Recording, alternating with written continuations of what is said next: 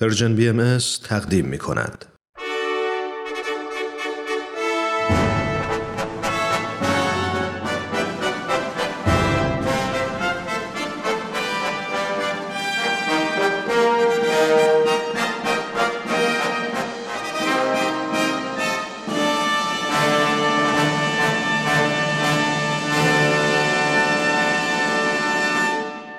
پیک یزدان دین در مسیر تاریخ.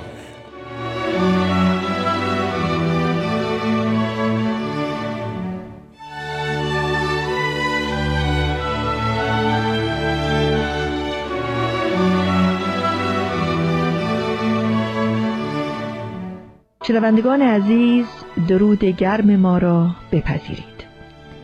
در چند هفته اخیر آقای دکتر نصرت الله محمد حسینی استاد پیشین دانشگاه تهران و پژوهشگر بهایی به توضیح محتوای رساله هفت وادی اثر قلم حضرت بهاءالله شارع دیانت بهایی پرداختند و نکات جالب و بدیعی را از این اثر مقدس آسمانی مورد بررسی قرار دادند. این نکات در ادامه بررسی تاریخ و تعالیم دیانت بهایی مطرح گردید که خود دنباله سلسله گفتارهای گذشته ایشان در خصوص تاریخ و تعالیم آینهای آسمانی به ویژه وحدت اساس ادیان الهی بود. امروز آقای دکتر نصرت الله محمد حسینی شرح تاریخ و تعالیم دیانت بهایی را پی می‌گیرند. آقای دکتر به برنامه خودتان بسیار خوش آمدید. سپاسگزارم شنوندگان عزیز و پرمهر و با وفای رادیو پیام دوست پس از درود فراوان همانطور که سرکار خانم اجتماعی فرمودند در چند هفته گذشته ضمن بیان حوادث حیات حضرت بهاءالله در دوران اقامت در بغداد به نقل و بررسی بخشهایی از کتاب حفاظی برجسته ترین اثر عرفانی آن حضرت پرداختیم. اینک برمیگردیم به شرح حوادث آن دوره و چند هفته بعد برخی از دیگر آثار اولیه حضرت بهاءالله و از جمله کتاب چهاروادی کتاب جواهر الاسرار کلمات مکنونه صحیفه شتیه کتاب ایقان و اشعار مصدوی اون حضرت رو به اختصار معرفی خواهیم کرد. بله. مهمترین واقعه در ایام بغداد و پیش از هجرت حضرت بهاءالله به کردستان عراق اظهار امر آن حضرت به فرزند بزرگوارشان حضرت عبدالبها. نام مبارک حضرت عبدالبها عباس است. ایشان نه سال داشتند که به حضرت بهاءالله مؤمن شدند. حضرت بهاءالله مقام عظیم حضرتشان را به حضرت عبدالبها اظهار فرمودند. حضرت عبدالبها پس از استماع بیانات حضرت بهاءالله خیشتن را به پای آن حضرت افکندند و اظهار ایمان فرمودند و تقاضا نمودند که حیات خیش را در راه انتشار آین مقدس حضرت بهاءالله فدا نمایند.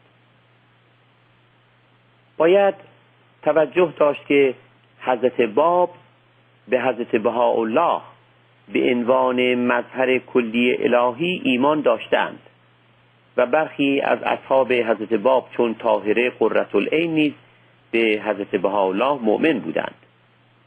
پیش از عظیمت حضرت بهاءالله به کردستان میرزا آقاجان کاشانی از جوانان بابی افتخار شناسایی مقام حضرت بهاءالله یافت و او نخستین فردی است که پس از حضرت عبدالبها در بغداد به حضرت بهاءالله مؤمن شد. میرزا کمال الدین نراقی نوه ملا احمد فاضل نراقی شهیر نیز در همان احیان به حضور حضرت بهاءالله رسید و لوح مبارک کل الطعام در پاسخ پرسش او نازل گردید و او نیز به حضرت بهاءالله مؤمن گشت. متاسفانه فرصتی نیست که محتوای لوح کل تعام را بکاویم. آسیه خانم حرم حضرت بهاءالله یعنی همسر ایشان که از همان ایام تهران مجذوب مقامات عظیمه آن حضرت گشته بود در بغداد به اوج ایمان رسید. برادر حضرت بهاءالله میرزا موسی نوری نیز در همان سال نخست ورود به بغداد مؤمن گشت. اما پس از مراجعت حضرت بهاءالله از سفر کردستان و انتشار برخی از آثار ایشان در عراق و ایران خصوصا رساله حفادی و صحیفه کلمات مکنونه جمعی از فضلا و مشاهیر بابی به بغداد سفر نمودند و به محضر مبارک اون حضرت شرفیاب شدند و افتخار ایمان یافتند. از میان آنان میرزا اسدالله خویی از نوابق عصر و از صاحب منصبان پیشین دولت محمد شاهی ادیب و فاضل و متخصص در چند زبان از جمله ترکی، فارسی، عربی، عبری و سوریانی را توان نام برد. میرزا اسدالله در سال چهارم ظهور حضرت باب به آن حضرت یعنی حضرت باب مؤمن شده بود و پای پیاده راه سنگلاخ خوی تا چهریق را به علامت ایمان و احترام به حضرت باب طی نموده بود. حالان که خادم او سوار بر اسب زرین او بود و از پی می آمد میرزا اسدالله در بغداد به قایت ایمان به حضرت بهاءالله فائز گشت.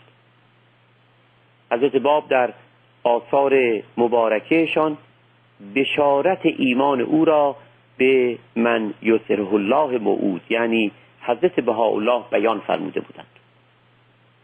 در آن احیان هنوز حضرت بهاءالله اظهار امر علنی نفرموده بودند. و این نفوس مبارکه بر اثر صفای قلب و در اوج قلبات شوق و ذوق به وادی سال رسیدند و از چشمه حیات جاودانه نوشیدند. از دیگر نفوسی که در آن ایام به حضور حضرت الله رسیدند فیلسوف شهیر آقا محمد فاضل قائنی بود. وی از جمله معدود نفوسی بود که از شادروان شیخ مرتضای انصاری علیه رحمت الله اجازه اجتهاد گرفته بود. هم عارف بود و هم فیلسوف هم مجتهد بود و هم ادیب و شاعر. خلاصه جامع معقول و منقول بود. جذبات ظهور حضرت بهاءالله او را اخذ بود بی آنکه بدو اظهاری بفرمایند بدان حضرت کمال ایمان به ایقان یافت. نفس دیگری که در آن ایام در بغداد به حضور حضرت الله رسید و مؤمن گشت علامه فهامه ملا محمد صادق مقدس خراسانی بود که به علت قایت تقوا و راستی و درستی عموم مردم خراسان او را مقدس لقب داده بودند. در نهایت خاکساری و خضوع در محضر مبارک است الله به اوج ایقان فائز گشت.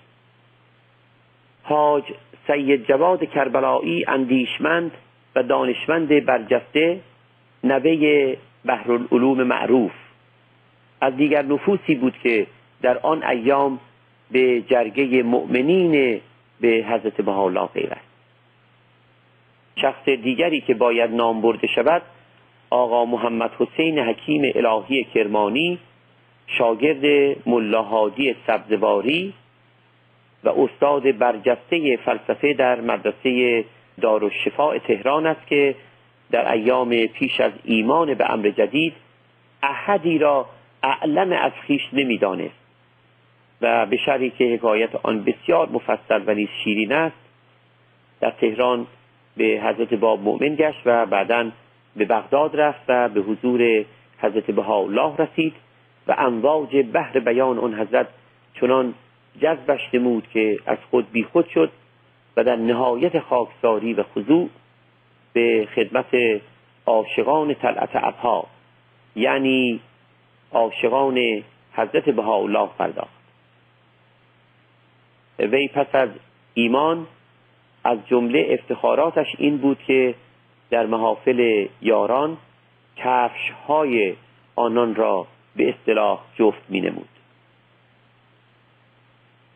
نه تنها بابیان نفوس کثیری از جماعات شیعی سنی یهودی مسیحی زرتشتی به محضر حضرت الله می رسیدند و کسب فیض می نمودند مانکچی صاحب سرپرست زرتشتیان ایران به حضور مبارک رسید و در قایت ارادت و تعشق بدان حضرت بغداد را ترک نمود والی یعنی حکران عراق نیز بدان حضرت ارادت یافت شهرت حضرت الله در بغداد به حدی رسید که هر درمانده عاجزی برای کسب تأیید و ایجاد گشایش در امورش به خانه آن حضرت روی می نمود. در آن اوقات محل اقامت حضرتشان معروف به خانه میرزا موسا بابی بود. میرزا موسا جواهری از ثروتمندان به نام ایرانی ساکن بغداد بود که استدعا داشت خانه خیش را به حضور مبارک تقدیم نماید مقبول نمیافتاد و بابت سکونت در آن خانه اجاره پرداخت میفرمودند. حتی اجازه نمی‌دادند که میرزا موسا خانه را به خرج خود تعمیر نماید. و مبالغی بر او تحمیل شود. و خود آن حضرت نیز قادر به تأمین مخارج تعمیر خانه نبودند. در همان خانه نیمه مخروبه از شاهزادگان ایرانی علمای عراق و ایران و رؤسای اقوام و ادیان پذیرایی میفرمودند. شاه قاجار ناصر الدین شاه گمان می نمود که با تبعید حضرت بهاءالله از ایران امر جدید نابود می شود و این ندا فراموش می گردد ولیکن مهاجرت حضرت بهاءالله از ایران چون مهاجرت حضرت ابراهیم از اور کلده به سرزمین کنعان مهاجرت حضرت موسی از دیار مصر به عرض موعود مهاجرت حضرت زرتشت از ایران به توران مهاجرت خاندان حضرت مسیح به دیار مصر و مهاجرت حضرت رسول اکرم از مکه به مدینه موجب اعتلاع و اشتهار امر الهی گشت.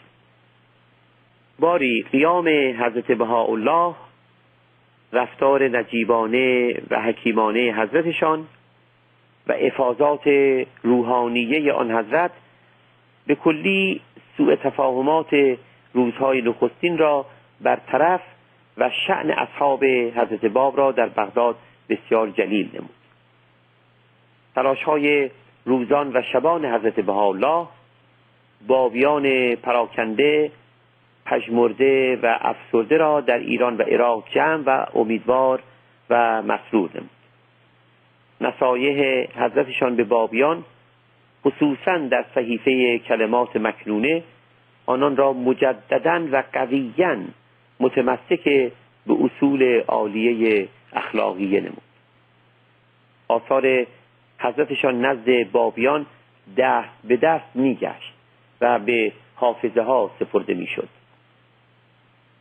جماعات بابی راهی بغداد می شدند و از محضرشان کسب فیض کرده در نهایت اشتعال و انجذاب به ایران مراجعت می نمودند.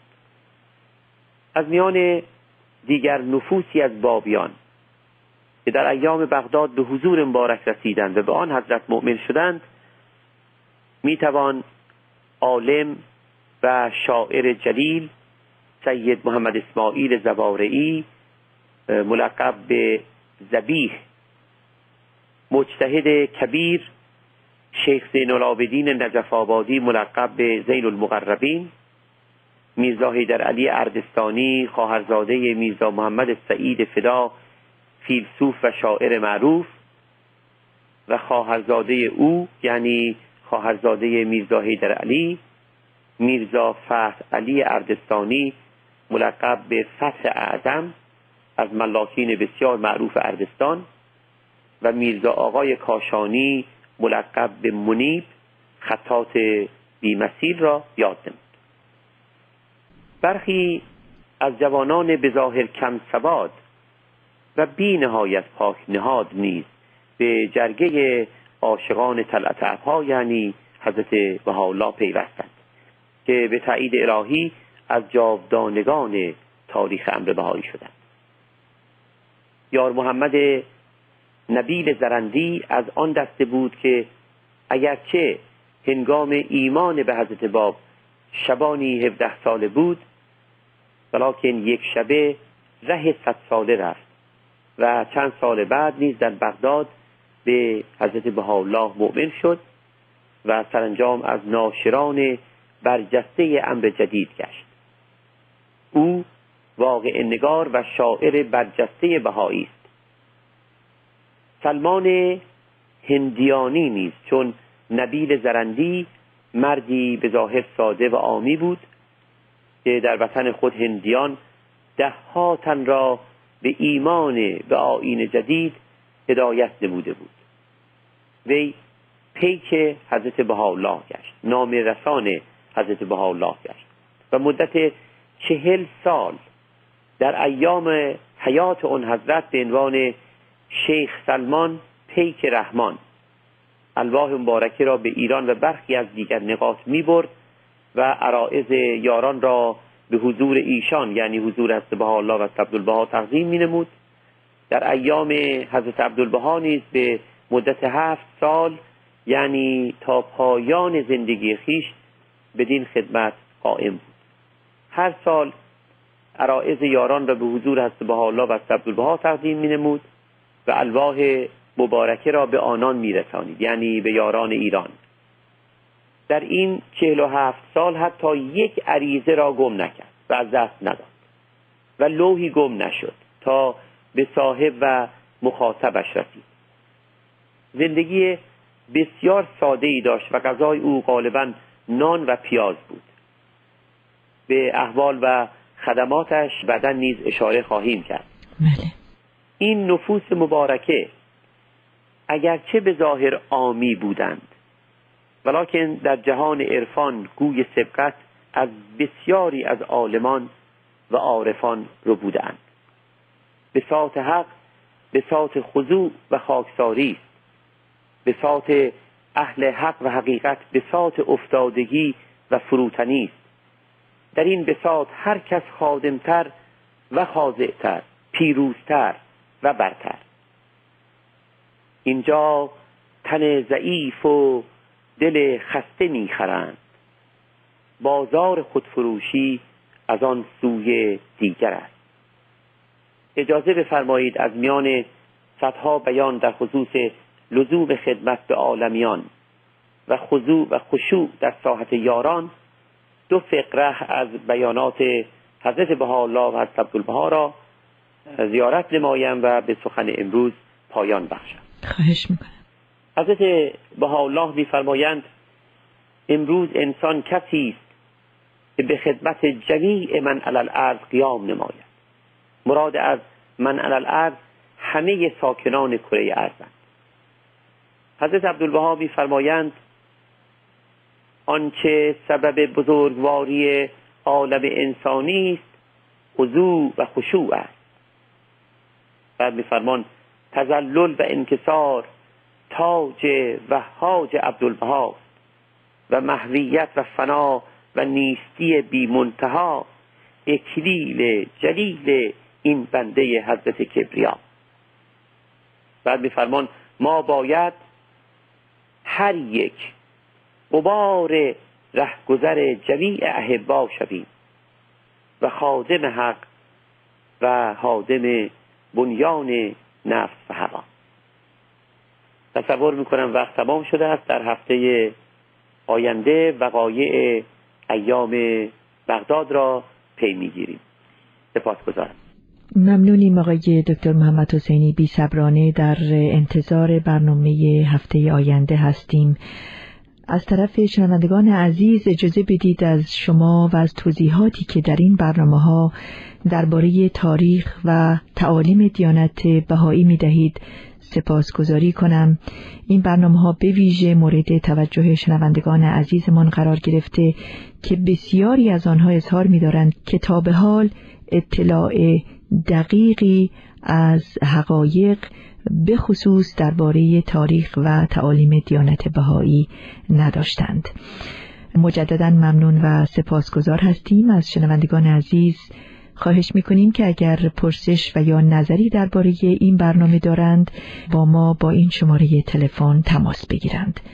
703 671 88 88 روز بخیر آقای دکتر محمد حسینی. بنده هم سپاسگزار هستم از سرکار و همه شنوندگان عزیز و پرمهر و با وفای رادیو پیام دوست.